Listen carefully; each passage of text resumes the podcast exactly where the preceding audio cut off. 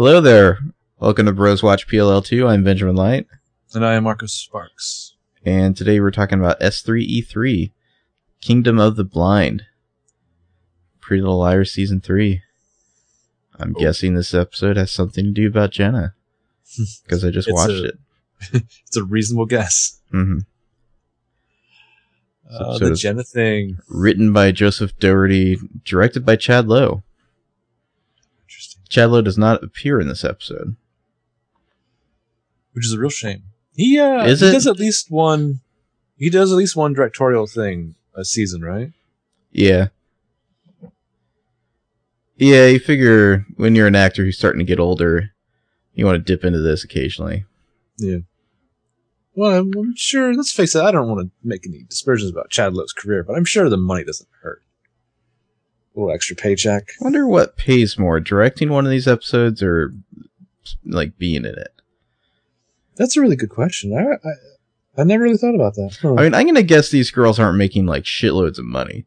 They're probably making like fifty grand an episode or something. You think it's even that much? I could see that much, yeah. Or they are like the highest rated show on their whole television network, so they gotta be making some money. So there's usually, what, twenty-four episodes? Yeah, don't, don't Google that. I'm not Googling it. Okay. I'm using a calculator. Really? Yeah. Okay. Wow. That's a pretty good haul per mm. year. Mm-hmm. Is it weird that I find like uh, Lucy Hale even more attractive, that she might be a millionaire? Oh, I think it'd be safe to say that Lucy Hale's a millionaire. Wonderful. Yeah. Well, let's talk about this episode. Kingdom of the Blind. Uh, we Which, open with Jenna reading some Blair Braille. yes. Blair Braille. Reading some Braille as the liars are kind of like staring at her across the, the quad area. I love, like, it's it's the language of T V, so it's like the idea is that they can be close enough to see what she's doing with some detail and like calmly upon her safely. But really, like, perspective wise, they're not that far away from her. Sometimes they're kind of loud. But uh, mm-hmm. yeah, Hannah is admiring Jenna's performance because the girls know that she's faking this. Like, she's admiring yeah. her her blind performance. They found that Aria, out at the end of the last episode. Yeah, yeah. Aria's pondering, what is she planning? And Aria has been assigned by Spencer to find out what she is planning by being her accompanist. After all, it's like you gotta you gotta go play some piano with the the crazy not blind chick. Well, so, but first Spencer says, you know, she's probably, like, played this role so long now, which had me, like, kind of LOLing with the idea that Jenna's basically, like, Christian Bale in The Prestige. But, uh, yeah, Spencer says to Aria, she trusts you, or at least she wants you to think that she does. And then Hannah says to Aria, like, I'll trade you Mona for Jenna. Yeah, because Aria's, like, bitching about how she has to go hang out with Jenna. And Hannah's like, I'll trade you. If I were Aria, I'd, I'd probably take her up on that. We don't get enough Aria Mona scenes. Those would be wonderful. Mm-hmm. Uh, so Hannah suggests going and like pushing a table in front of Jenna just to see what happens. Mm-hmm. Jenna's like, or not Jenna. Hannah is really kind of mean and spiteful towards Jenna in this whole episode, which of course she is. Hannah is uh, kind of awesome in this episode. She, uh, we're going to see that she gives a little, Spencer a lot of pushback this week. Yeah. Uh, so, of yeah. course, after saying that, Spencer says, Hannah, you have all the subtlety of a hand grenade. And Hannah says, thank you. Which is, like, one of my favorite, like, responses from Hannah ever. I mean, the fact that she's so, like, beaming with pride. Mm-hmm. Um, so later the girls are walking down the hall and they're, they're asking if Spencer's mom has told Spencer that she's taken, like, Garrett's case yet. Mm-hmm. Uh, because Spencer, as we found out last week, uh, now representing Officer Garrett Reynolds. Veronica is. Yeah, Veronica's representing Garrett Reynolds for the murder of Allison and Maya. And Spencer says no, but that Melissa's coming home tomorrow, and that's usually how things work in the family. They'll tell them both at the same time and keep the one-on-ones to a minimum. Yeah. Just do um, once. I just have a couple things here. I know we're going to push this back a little bit, but I just want to say that this is the moment when Dark Lucas like storms down the hallway being chased by the irate principal. Yeah, with the his like three-day shadow. Uh, yeah. And Bryce Brent's principal Hackett is uh, yelling at him, something about like this is going to go on your permanent record. It, which, lol. Yeah, yeah. The, Lucas like fake flips the guy off. Yeah, he just like holds his hand up, and then he, he runs into the liars and kind of like stares at Hannah, and then like runs away all sketchy. So well, he, we'll t- we'll talk about him and Hannah section. He gives but. her like the full on like death stare. Yeah, yeah, but uh, yeah. Let's, let's talk Lucas. about Aria, because Aria does not really want to hear about Lucas or Hannah. Aria wants us to talk about her. Aria today will be wearing a black satin fitted blouse with the uh, embroidered, I think they're like dragons, like Chinese dragons on the front. Mm. Uh, it's an interesting look. The the top half of Aria's outfit is like some kind of like warrior kimono outfit. Like she looks like an evil samurai. Really can't go wrong with fitted black satin. No, no. Her her outfits in this episode in general are astounding. Um, yeah, so the next it's the next day. Aria is like walking down the hallway with the Jenna thing. The Jenna thing like puts her, her arm around Aria's, like like to kind of force Aria to be her guide, and Aria's just kind of like, uh, okay. And Jenna's like, "Oh, why'd you change your mind?" And Aria says that she was just intimidated by the idea of playing in front of an audience, but uh, she'll deal with her stage fright by facing it. And then Jenna says, "You look it in the eye." I. There's moments when like Jenna's voice is normal, and then there's moments when like she takes on this kind of like monotone like Terminator voice, I felt like. Mm-hmm. Um, but yeah, she's super she's super freaky in this scene. Uh, Jenna's all about just like expanding upon boundaries here. Um, well, so Jenna says, "You look it in the eye," and then like wanders away as Aria just kind of stares after her, like frowning, like conflicted. And so yeah. we immediately cut to her telling the other liars about this, you know. And Spencer's just like, "You look it in the eye." Like, you know, she's she's outraged at the mere idea that uh, Jenna's fucking with him. I love, yeah, yeah. I love Aria's, like, confused, frowny face. Like, mm-hmm. the I wish, I almost kind of wish that this show would do the thing from The Office where, like, Aria could just, like, stare into the camera sometimes. Like, Jim face. I would, that would just, I would blow, I would blow my mind. I would, my head would explode. Um, yeah. So then let's, like, like we said, Aria's like filling the liars on the encounter of, uh, Jenna, and Aria's given her next mission, which is to go over to Jenna's place for the practice and snoop around, like look for that other earring, all the other keepsakes that were inside Allison's, uh, coffin. And then Emily, much like Admiral Akbar, suggested it could be a trap. Yeah. Well, Emily first suggested maybe Jenna's just getting like careless because Toby's gone, Garrett's in jail. But Spencer's like, if you go find, if you find that earring, case is closed, Jenna's working for A. And Aria points out that there's a lot more shit that they put in that coffin that they, you know, they gave to Jessica, uh, Allison's mom to put in that coffin.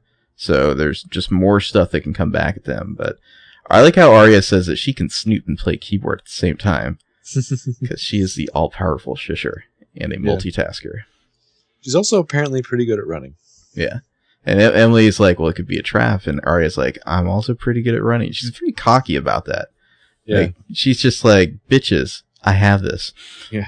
And I like, there's this weird little exchange where Hannah's just like, "Yeah, it's like that one time you knocked over the beehive." And then Spencer's like, "Wait, no, Hannah, you were the one who knocked over the beehive." And Hannah says, "Yeah, but it's a better story of a story if Aria did it." Which... very strongly yeah. ties into my theory that Hannah and Aria are the same person.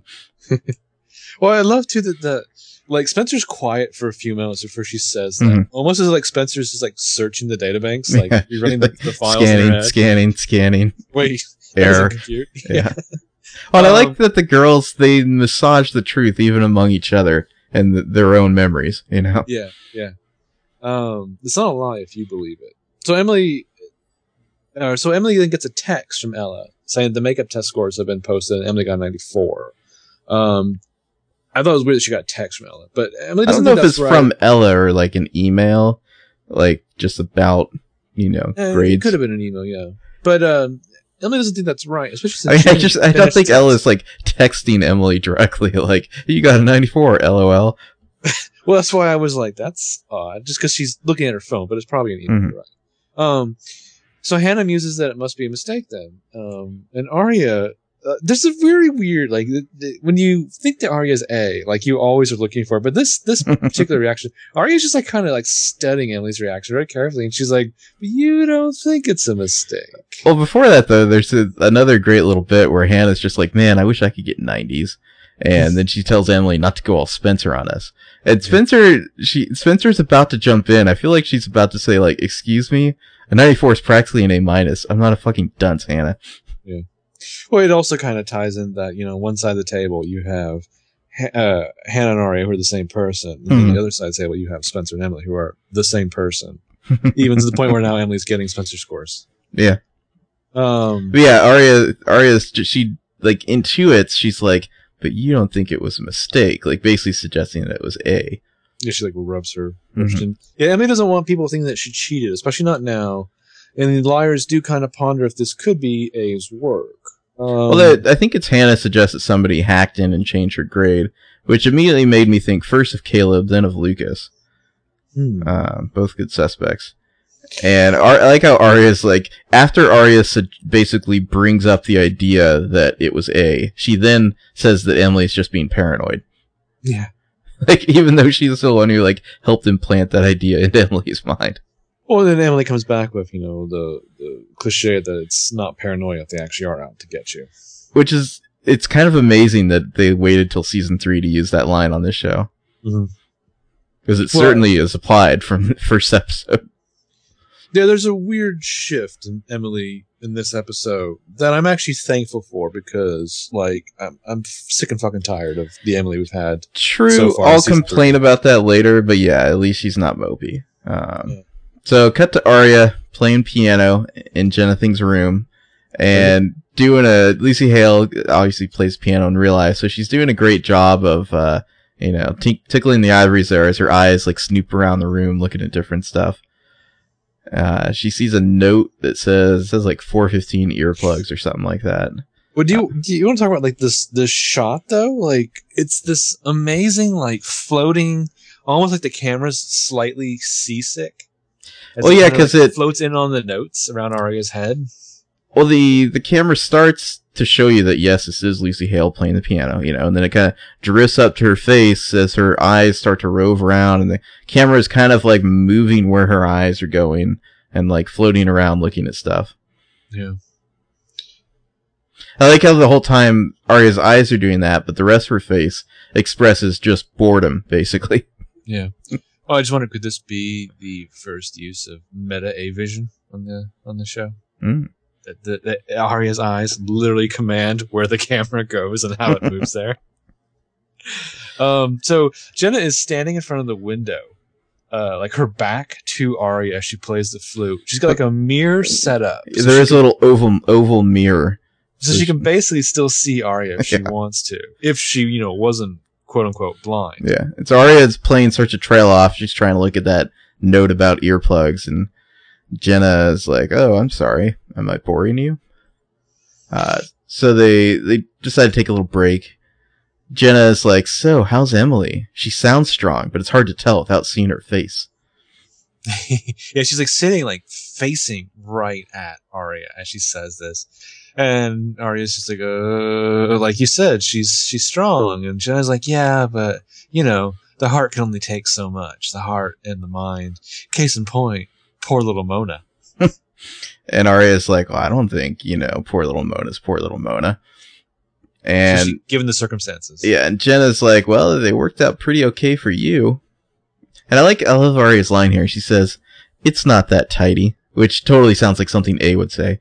Yeah. Um, Somebody didn't open Allison, or somebody did open Allison's grave, and Jenna says, "But nobody thinks that you had anything to do with that, do they?" Question mark, question mark, question mark.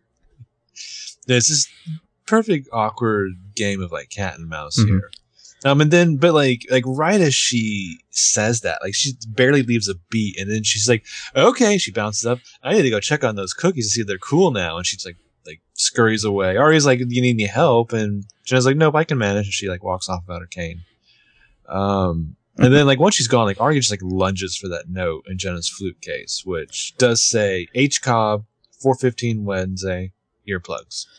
What do we think Jenna thinks house smells like? I mean, like like freshly baked cookies and rape, right? Uh, a little bit of potpourri. A little potpourri? Yeah, a little potpourri. But you don't want to mix uh, too many scents together. Uh, I don't know. Desperation and rage and potpourri, it all makes sense to me. There's a lot of like fresh uh, cookies and and like like like nightmares. Oh yeah, yeah. Lots of just like dripping nightmares. Uh badly lit nightmares. Um, there's a lot of like figurines in Jenna's room. Jenna's one of those chicks who probably has a hope chest. Yeah. She probably has a bunch of fine china for like her wedding that she'll have one day. I don't know what they I, off the top of my head, I don't know what they call these beds, but those beds where like it has posts coming up. I think up they call them four poster beds. Yeah, the four poster beds, yeah, yeah, with like, you know, curtains on all sides of it. Mm-hmm. I'm surprised she doesn't have one of those. Yeah, like she, a prin- she princess really bed, like basically. A, like a, yeah, like a gothic manse. um, uh, so, Aria, she's, you know, with the liars again, telling them about the earplugs note. And I like how Hannah says, uh, God, I wish people could be more specific with their clues. And Spencer so says, I'll put it in the suggestion box. Oh, yeah, because I love this. I love this little detail, though, because uh, they're like, oh, today's today's Tuesday, tomorrow's Wednesday. And then Emily's like, well, if that note even refers to this week. Mm-hmm. and, and Spencer's just like, obviously, for the purposes of this episode, it does. Keep up, Emily. Yeah. I wanted to like, like, like, pat Emily on the back and be like, get in the game. Get your shit together. So There's the, times when I want Spencer to put on like a General Patton, like like like hard hat, you know, here just because she like like gives out orders and mm-hmm. pep talks the girls. Yeah. So they're they're planning to follow Jenna tomorrow at four fifteen, and Aria mentions that Jenna was asking about Emily, and I like how Spencer kind of puts it together that uh, this she was she was asking how Emily was because she's trying to ask if Emily remembered seeing Jenna in the car, but she can't come out and say that directly. Yeah. So that, that's like, why that's why the sudden concern about Emily from Jenna. Yeah. And Emily's like, this is crazy. It's like trying to read a book that someone keeps ripping out the pages. Mm-hmm. Um, and so she says that basically they need to know how she ended up in Jenna's car mm-hmm. that night. And they just and then they can like kind of figure out the rest. So they know where Emily and, started and they know where she ended up. And then Aria gets a phone call from her mom. Exits the scene. Some other stuff happens we'll talk about later. She, she almost seems like ecstatic though. She's, She's like just, gotta call Aria out, yeah. yeah. Uh, so we'll talk about what happens in the interim later, but eventually she wanders back in and says that her mom has to speak to the vice principal now about stuff. She doesn't know what yet. Mm-hmm. And Actually no, this Aria stuff, we're almost done with it, I realized, at least the way I did my notes. I know yours the same. Yeah, yeah, there's yeah. not a whole lot of Aria left. So uh, next time we see Aria, it's dinner at Fitz's place. Fitz goes on this little rant about how the internet has enabled you to get even quicker rejections on the job hunt. Uh, just more like, you know, old-timey stuff is better from, from Ezra. Yeah, Mister Fucking Fancy and his old-timey yeah. fucking typewriter. So Aria throws him a little sugar, but then very quickly has to ask, and this is related to Emily's plotline, if he's ever... Oh, no, hold on. So it's like... It's like he goes off in this like kind of rant, and mm-hmm. she's just like, "Well, I guess there's no point to me like coming over and trying to make you feel better." And he's just like, "Oh, oh, you ought to keep up appearances, you know." Mm-hmm.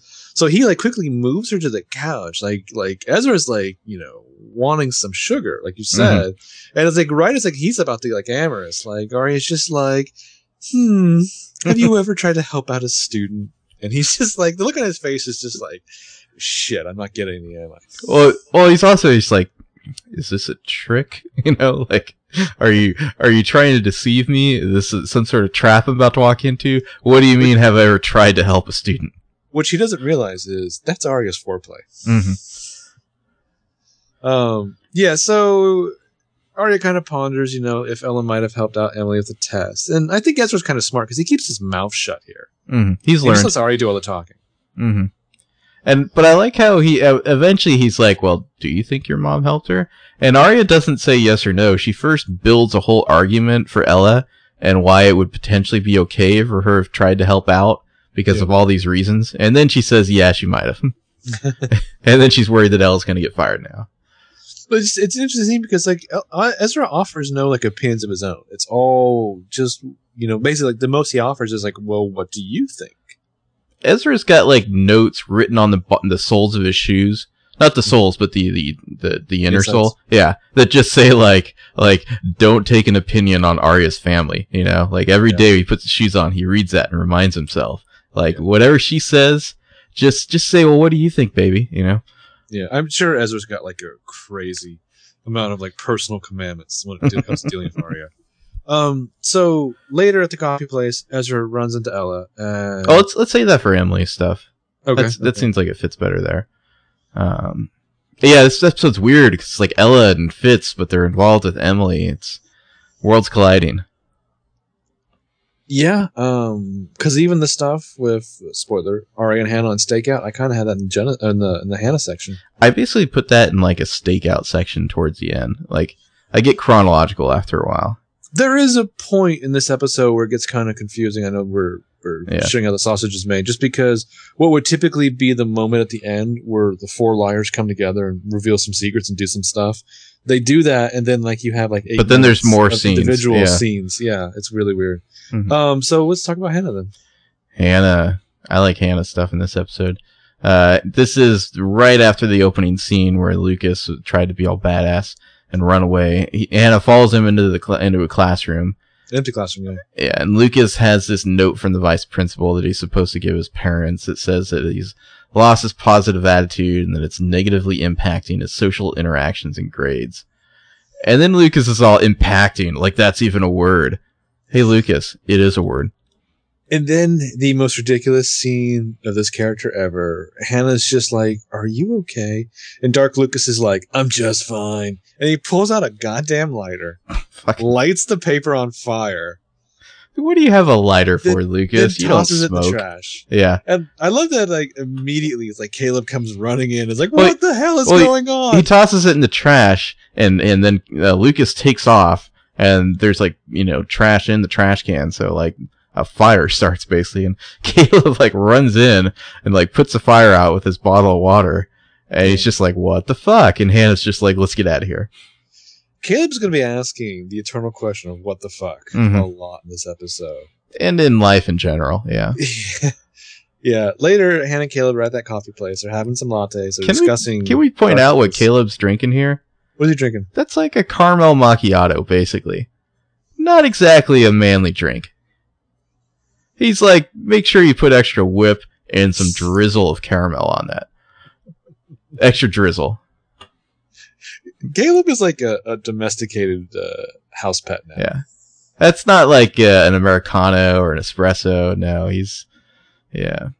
He's no longer got a dragon tattoo. He's no longer playing a fire. I don't even think he's kicking the hornet's nest anymore. No. Well, when you get to, you know, go to bed with Hannah... I guess you don't have too much to prove or to complain about. Because they're intimate. Mm-hmm. Intimate. Um, yeah, so they're discussing Dark Lucas here, and Hannah Dark says Lucas. that... Should uh, we start calling him Dark Lucas from now on? We have to. He okay. almost needs to have, like... Because he's got, like, this, like, fake stumble. He almost needs, like, be talking in, like, a much lower voice the whole time, but... Uh, mm. Like Hannah a Batman says, voice? Yeah, yeah. Swear to me! Uh, Hannah says that Lucas... I think you mean, from- swear to me! Much Sorry. better. Why don't they eat falafel? Um, Hannah says that Lucas has uh, gone from sweet to like Sour Patch Kid. At some point, we need to have a talk about how Littlefinger's talking in the Batman voice, but that's off topic. Yeah, oh, he she definitely is. Yeah, she yeah. talks about how Lucas used to be sweet, and Caleb's like, you know, the last thing a guy wants to be called by a girl, especially a girl like you, is sweet. Mm. And Caleb's like, yeah, he's he's probably just making up for lost time. He's a senior now. He's got to do the bad boy stuff. Uh, we find out Caleb doesn't live with Lucas anymore. Where the fuck does Caleb yeah, exactly. live? Exactly. No, no answer where. I'm just Caleb Maybe, has an apartment. Is he rooming with Toby? Yeah, I was gonna say he's probably rooming with Toby. They probably like every day, like one, like they probably trade off like even odd days. Like somebody has to take the, the bag of poo out. You yeah, think, or gonna... do they handle their own bags of poo? Caleb's like built an app where you can like hire a service who comes pick up your poo. Uh, I'm just. He's got that app that tells you where a toilet is in the city. I'm gonna throw a bone to the Kindle Worlds people. There's probably only one towel, and like the uh, the fashion du jour is like these just guys just like walk around in that sole towel, like talking about their crazy girlfriends, mm-hmm. and then they go and have like really fruity coffee drinks, caramel macchiatos. um, yeah, just Caleb doesn't talk to extra Lucas. Drizzle. Caleb's like, don't spare the whip. Don't spare the whip. Hannah wants Caleb to go talk to Dark Lucas, and he's like, fine, I will, but, you know, we need to be clear about this other situation with Mona. And I like how Hannah, like, they, they kind of argue a little bit about that, and Hannah's just like, okay. And Caleb says, okay, meaning you won't go there anymore? And Hannah says, you're sweet. Now, the way that uh, Ashley Benson plays that is wonderful to me. Yeah, it's so I, it's condescending but affectionate at the same time. I understand where the rest of their scenes together go for the rest of this episode, mm-hmm. but I kind of like I almost can't side with Caleb here. I mean, he's right. Yeah, but like she made it pretty clear in that in that moment, you know, what she's gonna do. And yeah, by saying you're sweet, that's not her saying, yes, I agree not to go see Mona. That's that's her saying, like, haha, that's so funny that you think you can control me. You know? She's like, go ahead and put the other foot down, too. And mm-hmm. see how much that, like, stops me in my tracks. Yeah, so the next day, Caleb storms into the empty chemistry classroom where Lucas is all by himself looking at something under a microscope. This is a Caleb Dark Lucas bro down. It's bro down time. And Caleb's just like, hey, bro, yo, bro, like, what's up? You tried to set my girlfriend on fire, bro. Mm-hmm. And Lucas is like, yeah, sorry about that. I was being ground down by trivial bureaucracy. Fuck you, and Caleb's Lucas. Just like, God, douche. First of all, Lucas is not like Rorschach. Well, it's like, who do you think you're talking to, Lucas? Dark yeah. Lucas? Yeah. Caleb has dealt with actual bad guys. Exactly. He's like, trivial bureaucracy? Like, I'm literally in the system. I'm like a foster kid. Yeah, really? Uh... Yeah, so Lucas is basically like, why don't you mind your own business? Uh, and he, he doesn't like want Hannah worrying about him like a pet. Yeah, yeah, he's not Hannah's pet. Uh, he's, she's got bigger things to worry about, Lucas says. And Caleb's like, you know, I know all about Mona being a... That's ancient history. And Dark Lucas is like, current events. Ripped from the headlines. And then he tells a little, little like factoid about icebergs, Dark Lucas does, and how he's like, you know, icebergs turn over, uh, and all all the stuff that's underneath comes to the surface. And Caleb's like, is this a threat? And Lucas, Dark Lucas says, no, it's an observation. If if Dark Lucas was played from here on out by Peter Baelish, he'd have a lot more teeth. Like. Mm-hmm. Let's just say two things, two notes about Lucas here. Number one, he's a piece of human garbage. Lucas fucking wishes he were Littlefinger. I I am amazed that like Dark Lucas has made me like despise this character more than I've despised previous characters in this well, I show. Think, I think Lucas and, and Dark Lucas, I think they think that they're hot shit because they like know how to do some shit on the internet. Yeah. But I That's really a- he's I. I think he's dumber than Hannah. Like, I really do. Like, oh, I, I, I don't I, think I, he's very intelligent at all. He, he just knows he just knows some big stuff. Words. Well, and and we don't really know that he knows how to do internet stuff. He knows how to set up eBay auctions. Yeah, and take to, some like, photos, watch, like like cat videos. But I want to add, in addition to just like the weird stubble and the dirty clothes, the makeup here, he really looks like he's been up all night doing cocaine. I mean, he's like red around the eyes. He's Dark, like Dark Lucas sweaty. Isn't cool enough for that. No, he doesn't, he's not acting like he's on coke. He just looks like he's been up in like a drug den, like eating shit. Probably like oh. trying to like snort Mountain Dew or something. Powdered alcohol. It's yeah. coming to America. And Lucas eventually leaves, and leaving Caleb wondering, like, what yet again? What the fuck? Well, Caleb does have kind of a weird, slightly sinister look on his face at the end of this scene. Maybe it's just concern. This, He's this just like, episode, man, what happened at Dark Lucas? Here's the drinking game for this episode that will end you up in the hospital. Mm-hmm. Every time one character drops some kind of ridiculousness and then storms off stage, leaving another character to like look pa- where they were with yeah. like, confusion or play emote something, like take a shot. Mm-hmm. It happens so, especially in this storyline alone. Um, so later after the uh, the powwow there in Spencer's room, Hannah goes to Radley. Of course, she's waiting outside like a common room, like waiting to be buzzed in, and she looks in. It's like a, kind of this metal grate door, uh, and she's watching Mona talking to some of the other female patients there, showing them fashion magazines. Yeah, Mona's like showing them all magazines. Yeah, she looks more awake and lively and animated than we've seen her previously. So Hannah walks in and Mona sees her, and Mona gives her this very, it's a disarming and guileless smile that you just know isn't sincere.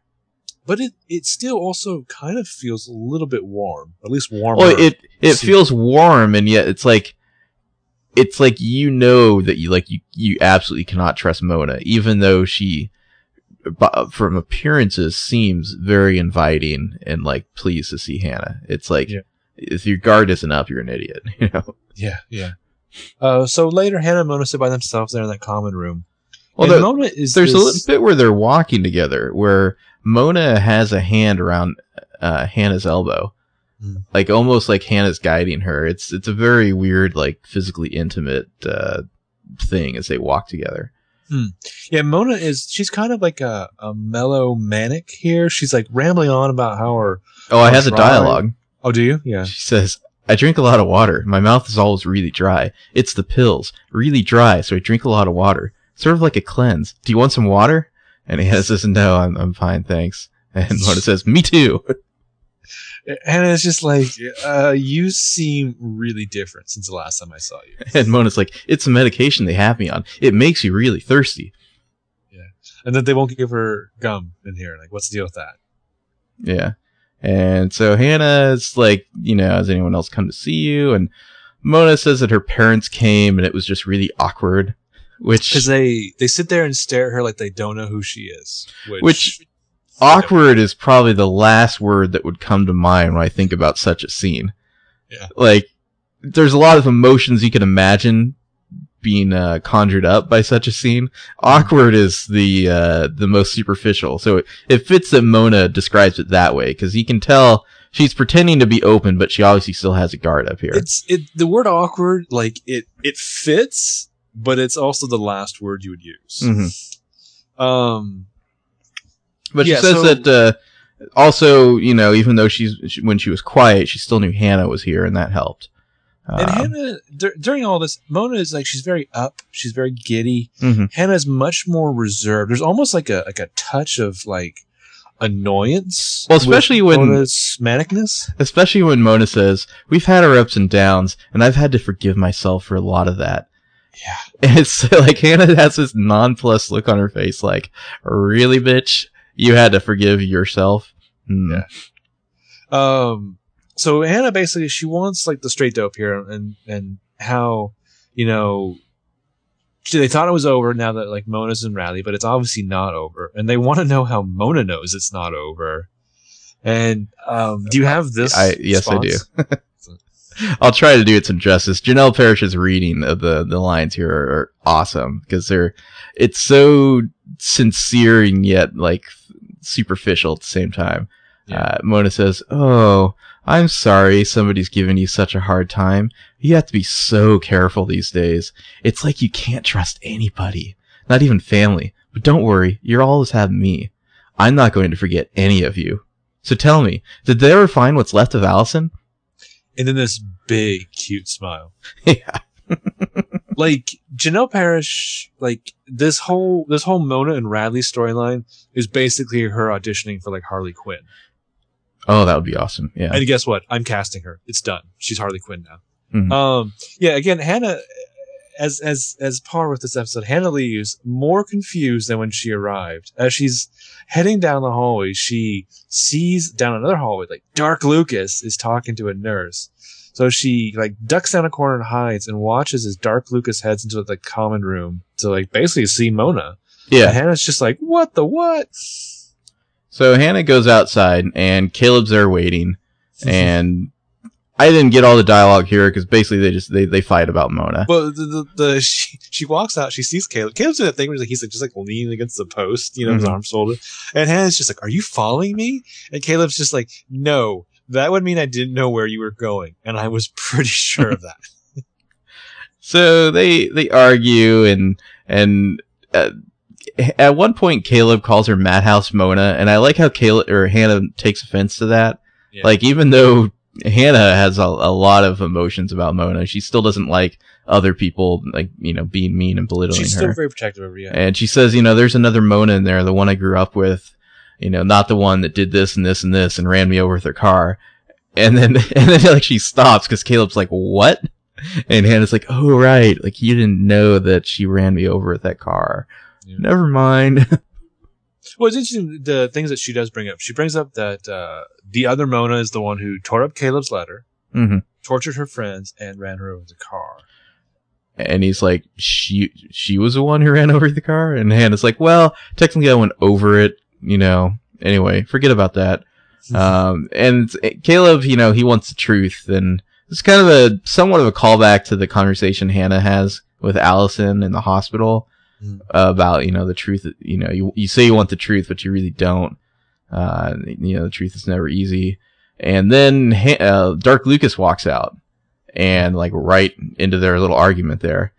And so Hannah immediately jumps down his throat about like why he's visiting Mona. Yeah. And he says that he's, he's there for the same reason that she is, to see if Mona is actually mental. Uh, and Hannah's like, why would Mona pretend to be crazy? And Lucas is like, well, it's better than going to jail. And then uh, he basically accuses Hannah of being stupid for not having considered that Mona might be faking it, even though I think Hannah probably just witnessed Mona faking it there inside Radley. And then Dark Lucas says, it's better for a lot of people if Mona stays crazy, right? Yeah.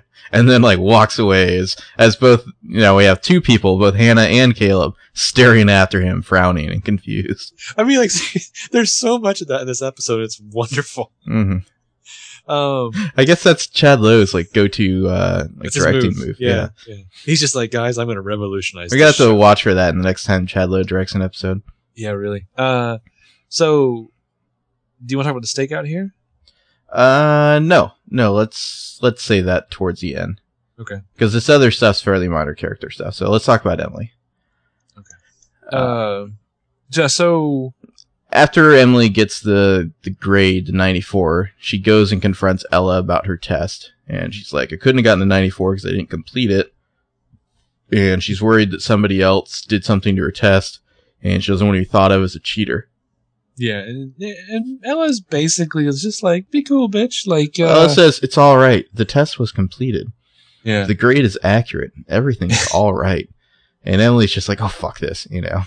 Sometimes I don't know if, like, uh, Holly Marie Combs is, like, playing this very aloofness like as a choice, or if it's bad acting, or if she's actually a robot. um, so, later on, Emily's talking to Aria. And she's basically like saying like, Aria, I think like your mom finished the test for me. Like that's basically what it sounded like she was saying. Right. And Aria's like, well, maybe my mom's just being really protective after the divorce. You know, at least it's not A. And Emily kind of smartly, she's like, no, but it's a secret. And you know, that's what A traffics in. She's like a mean girl magnet. Yeah. And so they talk about how the original mean girl, Mona, is locked up in Radley. And this is a new A. One that digs up bodies. Yeah. Aria has the, the fun line, you know, I can't believe we're talking about A. I thought we were done with this when we grabbed Mona, but we're right back in the same place. Yeah, so Emily kind of gets gets tough here in saying that she they didn't go through all that shit, you know, before, just to crawl under someone else's thumb now, and that she's way more angry than scared now. And Aria is basically like, can I get a little of your like righteous justice? Yeah, let me just let me get a little close and just let me get a little piece of that. Let me get some mm-hmm. right. Um, so after school, uh, well, this is where Ezra runs into Ella at the brew and he wants to talk to Ella about Emily. This is fun. All these E names. I'm trying not to screw any of them up. Ella wants to talk to Ezra or no, Ezra wants to talk to Ella about Emily, not Aria. Um, but obviously, you know, they're, the girls talk. That's why they're having this conversation. Uh, Ella says that uh, Hackett, the vice principal, wants to talk about her grading practice because the office got an anonymous note about her showing favoritism and, and her like grading policies or whatever. And well, it's it's interesting is that uh, at first Ella says uh, the office got a note from a student about favoritism, mm. and then Ezra asks, "Who's the student?" Which I thought was just interesting. Not that it matters to Ezra in a way, but well, who who knew besides Emily that uh, Ella might have helped out? Aria? Hmm. Yeah. Well, I mean, plus we, we've never really seen any any sign that Ezra knew who any of his own students were besides these four girls. Yeah. Like Mona. But only Mona because she called him Mister Fritz. Yeah. Well, Nella says, you know, I've done a very foolish and short-sighted thing. And I like how Ezra is basically like, yeah, I've kind of been there, if you know what I mean. High five? Yeah. No high five. Right. No? Yeah, mm-hmm. she she says that she's going to handle it like Emily did. She's going to tell the truth. Or she's just going to blame it on Ezra. Because if Ezra had, like, shown up at her class in the last episode sooner, he, he would have stopped her. Or not stopped her, but just his presence would have stopped her from, uh, you know, turning in that fake test. Yeah, so she basically says that uh, with everything else going on in her life, she always thought that she, you know, work was that one place where she was okay and had perspective. But no. Nope. Uh, home life shit spilling into work. Uh, so back at school, Emily comes to see Ella.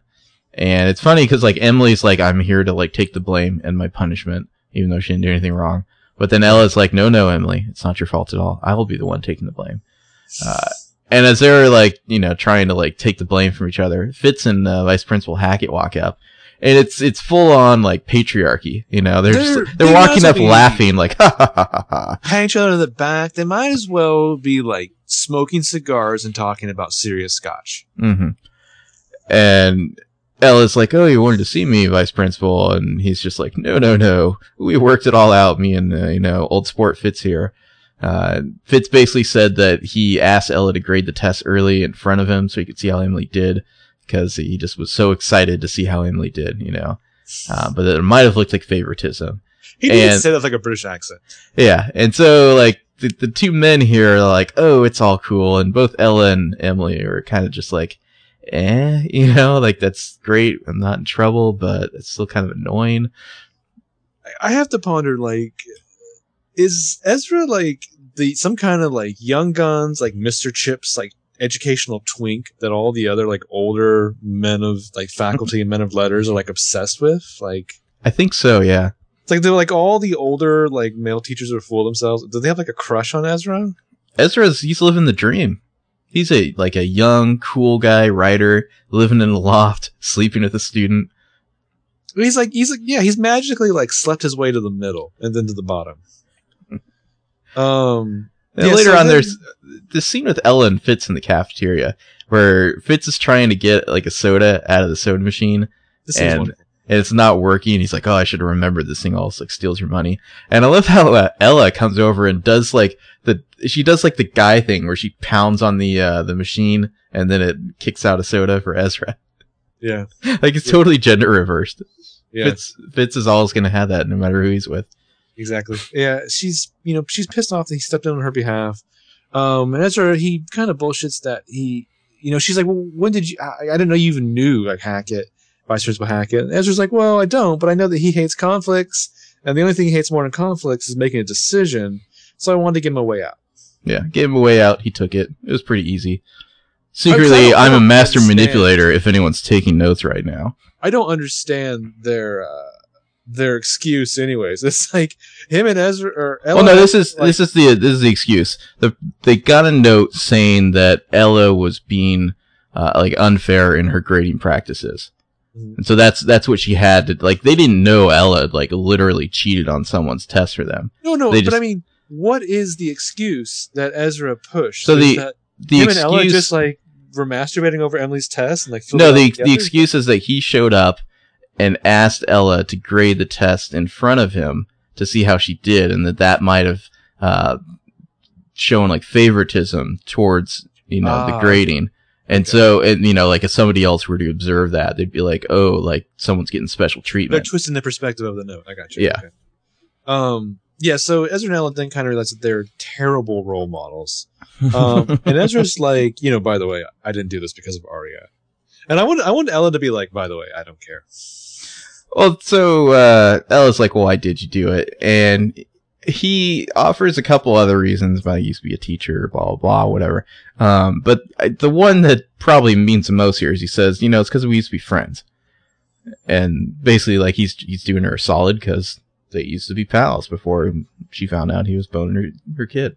I, and I don't know. I feel like if we went back and, like, rewatch those episodes, or at least re-listen to ourselves, I don't think they were friends. I think they were coworkers, and maybe Ella had a was the beginnings of, like, a, an innocent crush.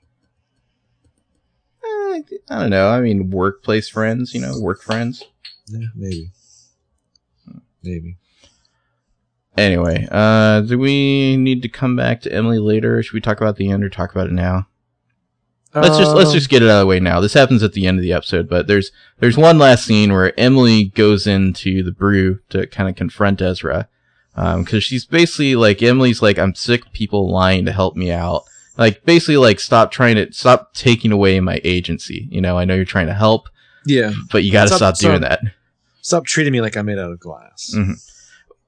And she's tired of people feeling sorry, sorry for her. You know, and that's not what she needs from her teacher. She needs them to teach. Uh, that whole stop t- making me feel like I'm made out of glass. Like, you know, Emily, for the past two episodes, you were like mopey and McMopes a lot. You know, like you were a total killjoy to everyone in the room. But now you don't want to be treated that way. Just saying. Yeah. Well, it's like when uh, what's his name from fucking like Battlestar Galactica lost all that weight in one episode.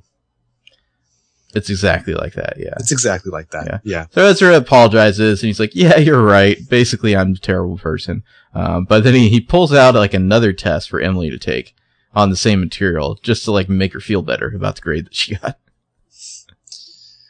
Yeah, it's it's a pretty good scene there, where he mm-hmm. hands her another test, and he says, go ahead and start this. I'm going to go get up, and I'm going to get your, you know, your your drink, whatever your favorite is, whatever the hell it is you order, you know. Well, you know, Ezra spends a lot of time at the uh, the coffee place. Every one of those drinks is like four bucks at least, right? Right. Uh, I mean, maybe it's three bucks if this is like the local place. It's not Starbucks, but if you're unemployed, how much money do you really have to be spending on coffee? Are you implying that Ezra secretly has a another like revenue stream? I, I don't know. That could be it. It could be he's not very good with his money. You know? Well, I mean, I, I it's like holy ponder. shit, I'm broke. There are times when Ezra's apartment looks like a real shithole, and there are times when it looks like this could be a pretty fancy, like downtown, like asshole, like loft thing. Mm-hmm. Um, I bet it's not cheap. I had no idea how much rent would be in a place like Rosewood, like downtown Rosewood. Yeah, which is why I would loft. love. I would love to live in downtown Rosewood. Yeah, really. I mean, like. It, You have no real con. I kind of wish that you had more of a concept of like the map if they kind of laid that out through the mechanics of the story. It's like, is Ezra's apartment building like across the street from the brew? I would love for that. It seems like it's nearby. Yeah, it's in that like for, downtown like, area. Ezra to like be opening like the, the balcony doors to like drop his bag of shit to the street below, and like these spies like Toby dropping his bag of shit, and they just stare at each other. They just nod. Yeah, they do the the bro nod. Uh, that would be fantastic. Uh, All right. Spencer. Yeah, Spencer. Only not Spencer. Melissa. It's Melissa. This is the first time we've seen her in season three, right? Uh, yeah, I believe so. It's Melissa crouching over the fireplace at Casa Hastings, sweeping up some ashes, some new ashes, they're black ashes, sweeping them onto a newspaper, and then taking them over and putting them in the trash. Not what at a, all suspiciously. At what all. A wonderful visual metaphor to the audience. In case you yeah. didn't know, this chick has some old dead things to hide. You know what I love is that this is never addressed in the episode. All you, you no. just this is how you're introduced to Melissa. She's just burned something, probably yeah. evidence, because that's what the Hastings do, and yeah, exactly. then put it in the trash. Put it in the and trash. That's what they do. I feel like this is like a weekly practice in the Hastings home. Oh, also um, she's so, she's not pregnant. Yeah, she's uh, looking good, looking tight. Mm. Spencer uh, walks in. They have a pretty chilly chit-chat. Um, Something about Melissa's been in D C and Spencer's trying to be like, well, how's the weather? How you doing? But it's pretty cold. It's not... No one's really interested in making conversation, or at least Melissa's not. Uh, yeah. And then Veronica Hastings blows in, and it's just like, gather around. I'm only doing this once. Yeah, Veronica reveals that she's representing Garrett Reynolds. Well, by the way, she says, like... The rest of the town is going to find this out soon, so I'm mm-hmm. going to tell you two now, or something like that. I love all the reasons she gives in this conversation. First, she's like, you know, we spoke at the firm, and we think I should uh, take over the case. And then she's like, well, you know, I spoke to his mother, and I know what it's like to be the mother of somebody falsely accused. And then she's like, well, you know, his public defender is a dunce, and he's way out of his league. You know, he'll have no chance with him. And then she's like, you know, I found, I talked to Garrett, I found his story credible. It's like the rationale keeps changing as Spencer keeps hammering her with new questions about why the fuck is she doing this? Yeah, yeah. Spencer's cross-examining the fuck out of her. So just like, you know, the police have evidence, and Veronica's just like, and I'd like to see it. Mm-hmm. Um, uh, Melissa yeah, doesn't seem to mind. No, Melissa's like like she's on like Quaaludes. I mean, she's like pretty calm during all this, pretty yeah. like checked out. Uh, Veronica talks a lot of shit about the public defender, the local public defender, saying that he couldn't even get a change of venue. And she's like, she wants to like scoff, like yeah. change of venue, Pfft, idiot, actor.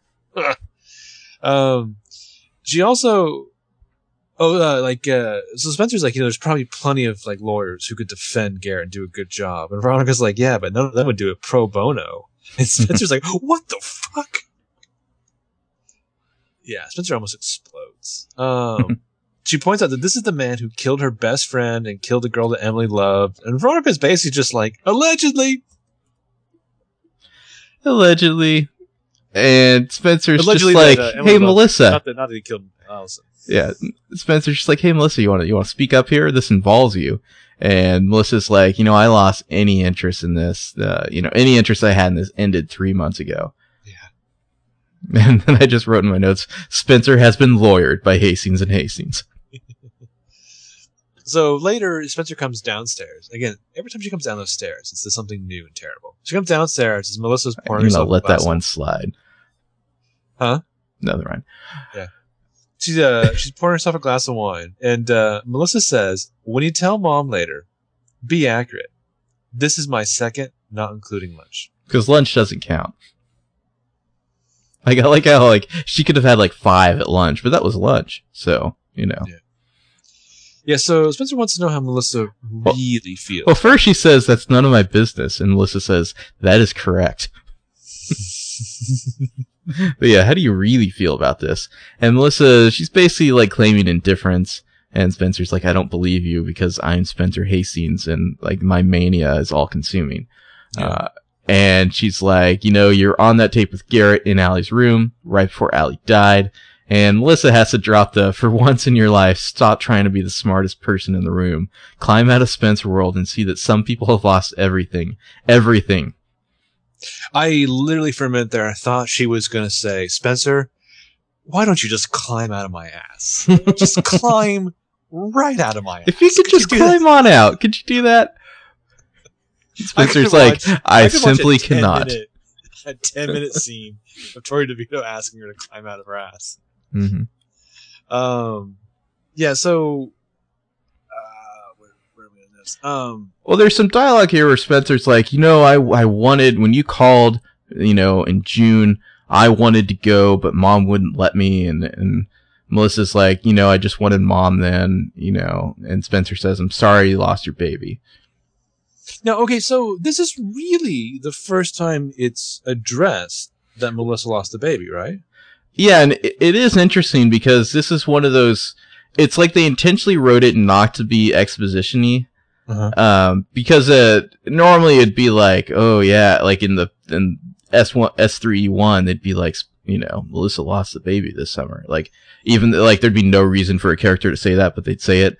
But mm-hmm. instead, they had they're having this conversation like we're already filled in, even though we're not. And so we we kind of we've we've assumed this probably happened, and now we kind of have this confirmation that yes, Melissa had a miscarriage at some point. I, mean, I know they've, they've dropped the occasional reference to Melissa in the previous two episodes, but mm-hmm. like, what I love too is that you have one full scene of Melissa where she's clearly not pregnant and nobody really addresses it. They wait to the yeah. second scene to bring it up, and then it's just kind of casual, like, you know, back in June when you called, I did try to go out there, whatever. It's, yeah, it's very interesting the way they deliver that. It's kind of contrary to the usual. Mm-hmm. T V style. Um, so then, you know, Melissa, she's getting ready. Like, Melissa leaves a room like nobody else on this show. Um, she says that, you know, she hopes that Veronica does get Garrett off, guilty or innocent. And Spencer's just like, why? Because he's the only one who told Melissa the truth. Of all the men I've had to deal with, he's the only one who's ever told me the truth. The only one. I figured it out too late.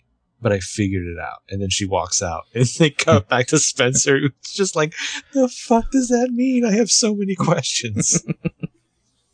I don't know why she's in chase after Melissa, like, turn her around and be like, please, use your words. What does that mean?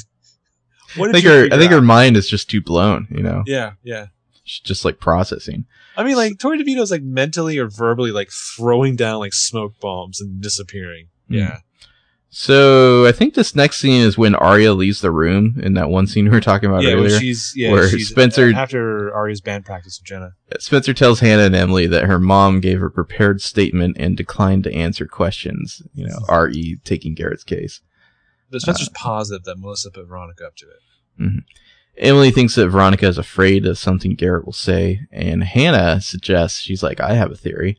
What if the baby was Garrett's? So it's just like, yuck. Well, and then there's this whole conversation about, like, well, why, why would that have been hidden? It's like, well, maybe, maybe she married Ian because uh, that was, like, more, like, you know, acceptable than marrying a, a public... Says, s- man, my parents may not have liked Ian, but he still had it over a civil servant. Which is a, a cop really below the P E teacher on, like, the Hastings, like, social uh, graph. Well, he's not like a detective. Yeah, but, I mean, P E teacher? That's not exactly impressive. Okay, so... Well, P E teacher is where you, like, like the dumbest person on the faculty. They're the P E teacher, and they also teach True. history. Well, yeah, but he's not even, like, a history teacher. You know, he's just, yeah. like, the, the girls' lacrosse coach who has his own office for some reason. I I feel like if Garrett hadn't been arrested at the end of season two, he would probably be a detective in season three, because he went from, like, just the beat cop... to the guy who drives the suspects from, like, the crime scene to the interrogation. Mm-hmm. And then somehow he, like, worked his way up to, like, the evil detective, like, who needs his, like, like coffee crony, like, discusses, like, nefarious, like, suspicions about these girls. Like, Garrett's that guy. He's just, like, listening, you know? Mm-hmm. I mean, like, yeah, he would have been putting on a suit and tie in no time, but sadly, no. Yeah, so they, they mentioned, you know, the fact that Garrett had mentioned medical records to Spencer and how those could, like, you know, blow this whole thing wide open. But that Jenna things probably wouldn't have mattered to Veronica, but Melissa's medical records would have. Mm-hmm. Uh, and that's when Aria comes back into the room. Yeah. So let's talk about the stakeout now, because there's kind of like this intercutting between Spencer's stuff and the stakeout that it's all. The stakeout starts off with uh, Ari and Hannah uh, are in, I think it's Hannah's car, Hannah's driving? Yeah, it's a Mercedes. Yeah, it's a nice car. Uh, they're parked, like, I don't know, two doors down from uh, Jenna's house, and it's four o'clock on Wednesday. Yeah, they're they're waiting to follow her. And then th- this whole bit is like we're intercutting back and forth. You know, cut over to Spencer. Spencer's calling a hospital where Melissa apparently was supposedly had her miscarriage. Right. And Spencer's pretending to be Melissa to get her medical records. Uh, so uh, I, I love that Spencer is just violating HIPAA left and right. Um, cut back to Aria and Hannah. You're talking about, you know, how, like, you know, Fitz knowing, like, Fitz knows what Ella did for Emily, and Hannah's like, "Wish I had a teacher like that," uh, which could be taken a couple ways. Uh, and Aria, and, you know, like, it's uh, Hannah's like, "Oh, poor Em," and Aria's like, "Oh, I think poor Em's getting a little tired of being called poor Em." Yeah. Uh, so the hospital tells Spencer they have no record of her being, you know, her being Melissa at the facility, and Spencer's like, "I had a miscarriage. Uh, are you sure? Can you check under uh, Thomas? I might might have been using my husband's name." And back in the car, Hannah regrets not asking Lucas point blank if he, you know, about being at the masquerade with Jenna and, like, who the Black Swan was, even with Caleb right there. Yeah. Um, and then so when they cut back to Spencer again, she's, I mean, she's playing all the angles. She's pretty smart. She's like, oh, we, well, you know, we skipped oh, one thing where, where it's oh. where Hannah says that, uh, Caleb didn't say a, a word on the whole drive home from Radley. And Hannah says, "Honestly, I think he was scared to ask me anything." as, I've, as I've espoused before, Caleb is possibly the most normal guy on this show, and his head has to be exploding. Mm-hmm. Like, what the fuck have I gotten myself into? Wherever it is. He has to go back to wherever the hell he is. I love, too, that Caleb seemingly has no vehicle. I know, like, later on you'll see Caleb riding a bus on something, but, like, is that just how Caleb gets around? Like, public transportation? Well, Rosewood's a pre- pretty small place. You probably don't need a car. I don't know. I mean, it depends on where Radley is, I guess. Mm-hmm. Is there a bus that goes to Radley? Um, but yeah, so Spencer, she's pretty smart. Like, oh, you know what? Maybe, uh, maybe I've got the wrong hospital. Maybe it was a different hospital. And the woman on the phone is like, well, if you're at the Hanover, like, this is the only hospital. Like the other nearest hospital is like a, quite a ways away. Nearest E R is three towns over. Yeah. Yeah. So meanwhile, a cab comes and picks up Jenna thing. So Aria and Hannah start following.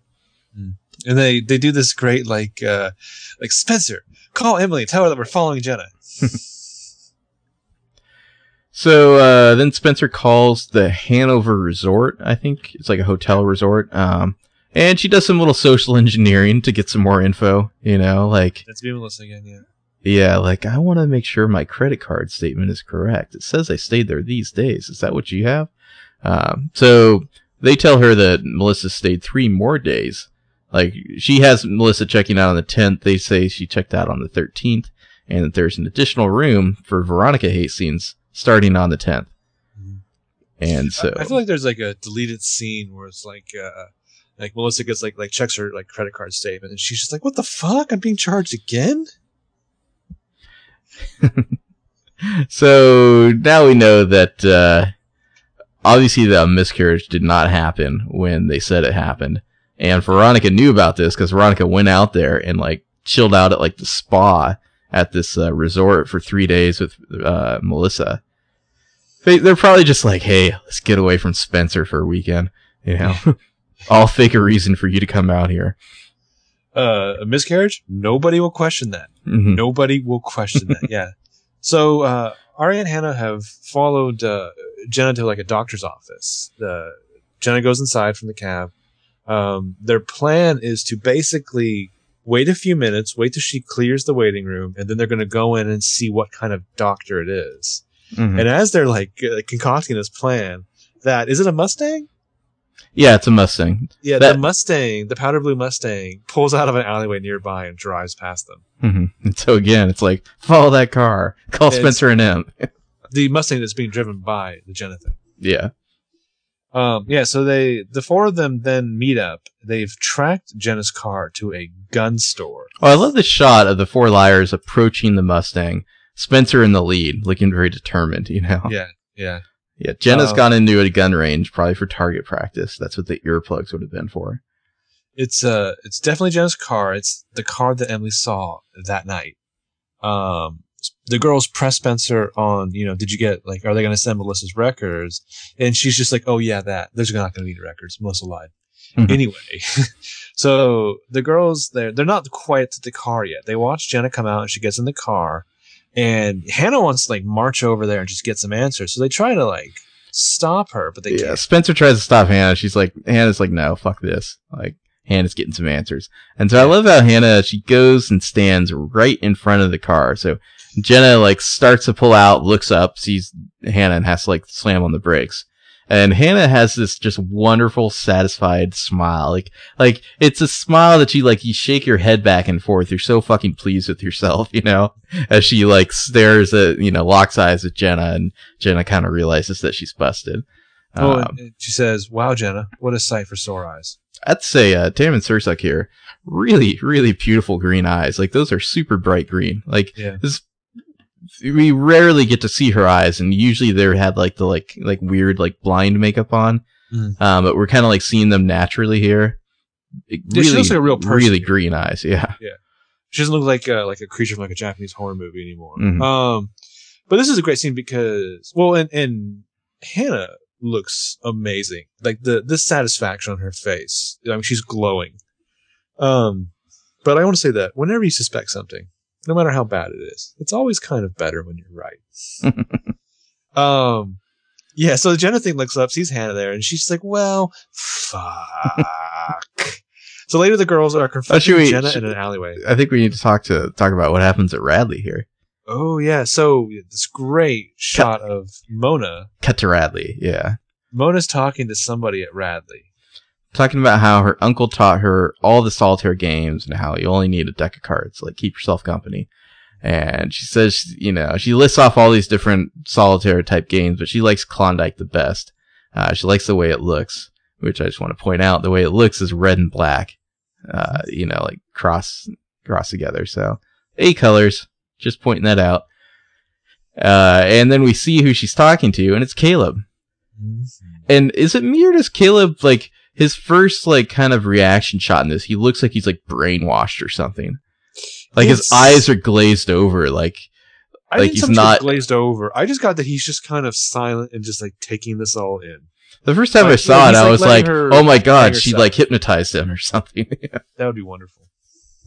But he tries to talk all tough. He's like, "Don't mess with Hannah," you know. And he's like, "You're laughing at all of us in there in your head, aren't you?"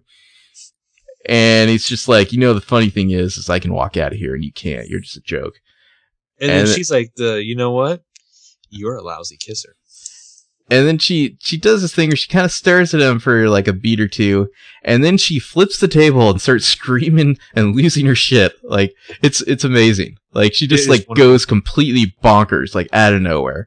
Like, she just flips the switch and, and suddenly she's having to be restrained. And, and Caleb is just like, holy shit. Yeah. I want it to be one of those things where, uh, like all the other crazies are now set off by her. Yeah. Like, like a bunch of car alarms going off at once, but like Caleb gets the fuck out of there. Yeah, she just starts screaming like a mad woman. Uh, you know, like just ever, like four people have to restrain her, and she's like just like kicking and pulling, and it's great. Yeah, well um, done, well done, Janelle Parrish. So, anyways, later the girls are confronting Jenna in an alleyway, and there's a great thing where like they're fuck, they're in a fucking alleyway. They're like doing that thing where like there's like that that chain link fence right in the middle of the alleyway, and like they're backing Jenna towards it. Mm-hmm. And so, I just want to say real quick that Aria is wearing a skirt that has skulls all over it. Well, of course she is. Yeah. Um, so, they reveal that, that Jenna's been able to see since the first surgery. So, that's basically the, the second to last episode of season two. Yeah, it's weird because I, I feel like some people might watch this and think, oh, she could always see. But I don't think that's what they're trying to suggest. I think they're suggesting that back when she had that surgery in like S two E twenty-three or whatever, like that's that's when she could start seeing again. But to the characters on the show, it's been like six months or whatever. So to them, it's like you could see all this time, even though it's like, you know, only a couple episodes later. Yeah, yeah. So um, she said that she's, you know, been continuing to pretend to be blind as protection. If people um, think that you're blind, they get careless. You see what they don't think you see. Yeah, and that she kind of reminds them that somebody did try to burn a house down with her inside of it. And well, I like that. Oh, so well, go ahead.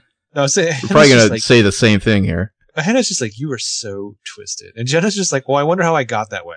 Yeah. Yeah, I was going to point out the same thing. Hannah is really enjoying being a bitch to Jenna here. And it's like, but, you know, Hannah, you are like responsible for this in a way. Like, yeah. Both in and helping out with the initial blinding and like assaulting Jenna in the bathroom. Like, it's, well, it's this is a, another like mirror scene to that bathroom scene, you know, with them confronting Jenna again.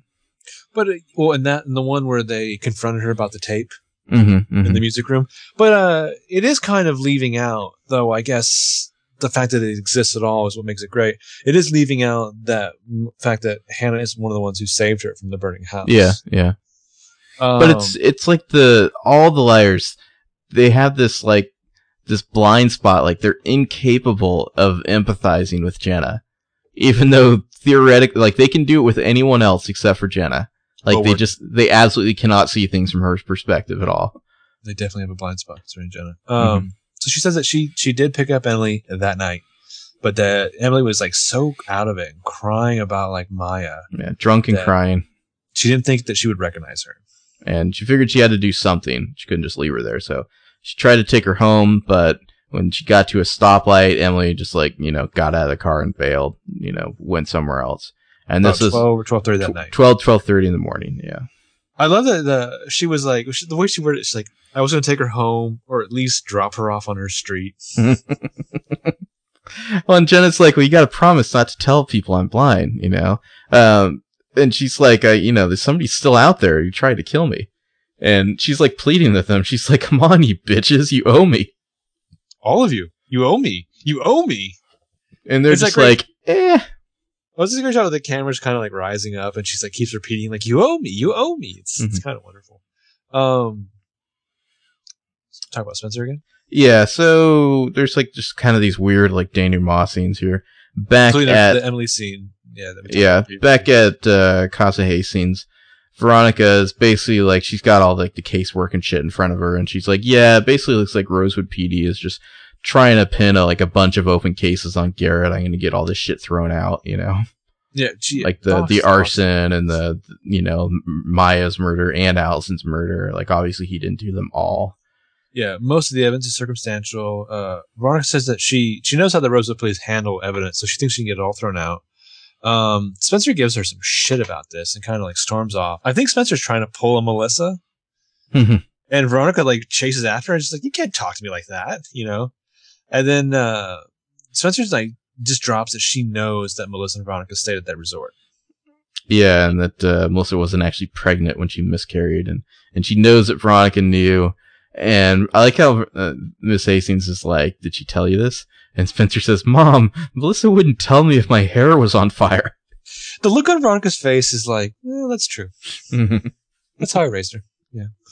Well, to me, this more confirms what we talked about uh, a few episodes ago, how Spencer is like Peter's. He's Peter's girl. Uh, yeah. Melissa is Veronica's girl.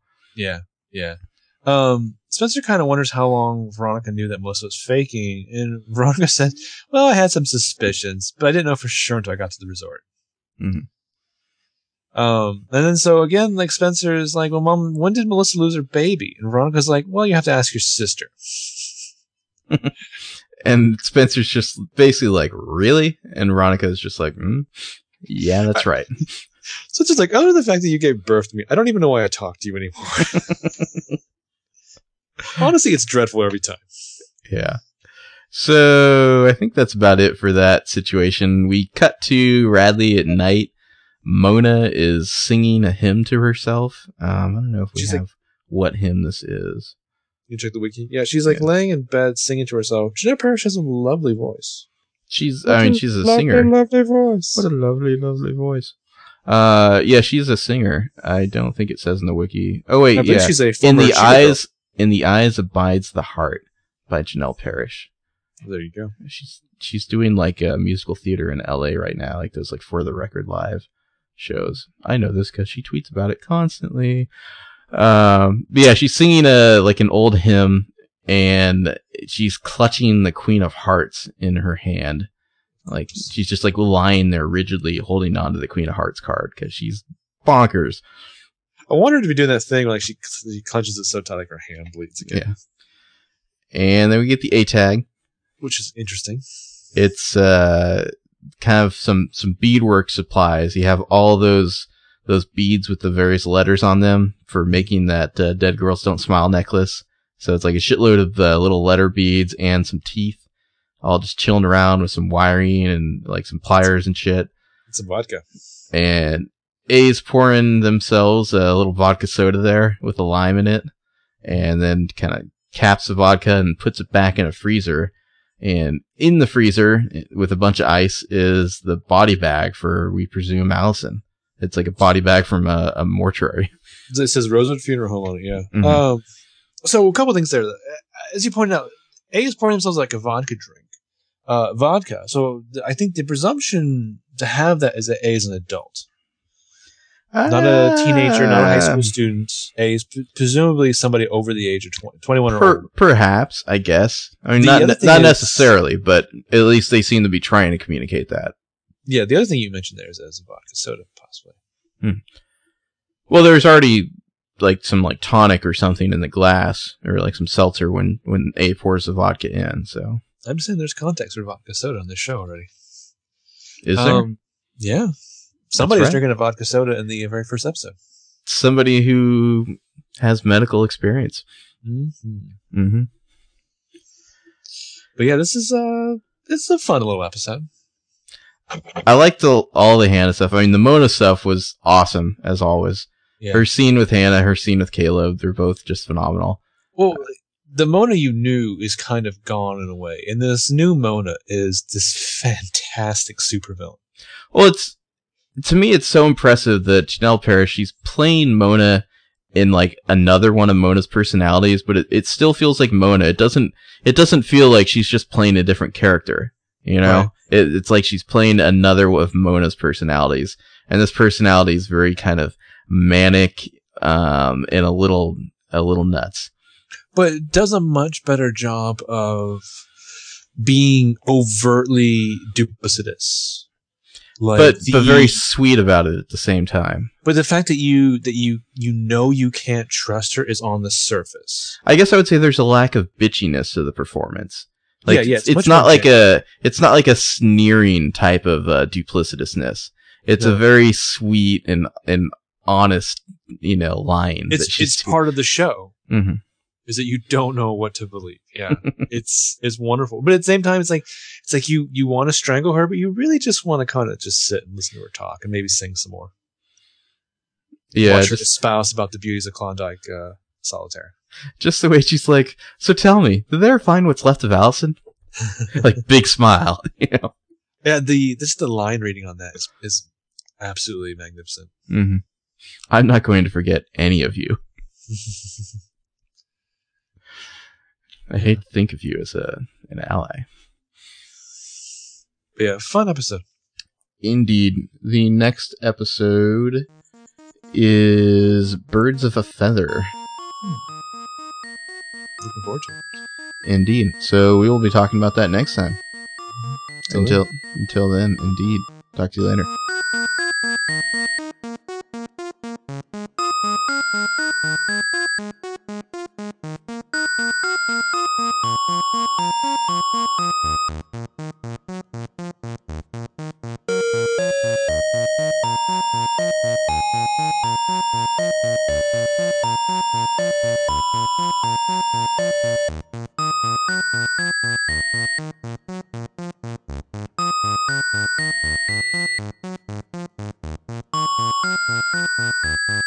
Thank you.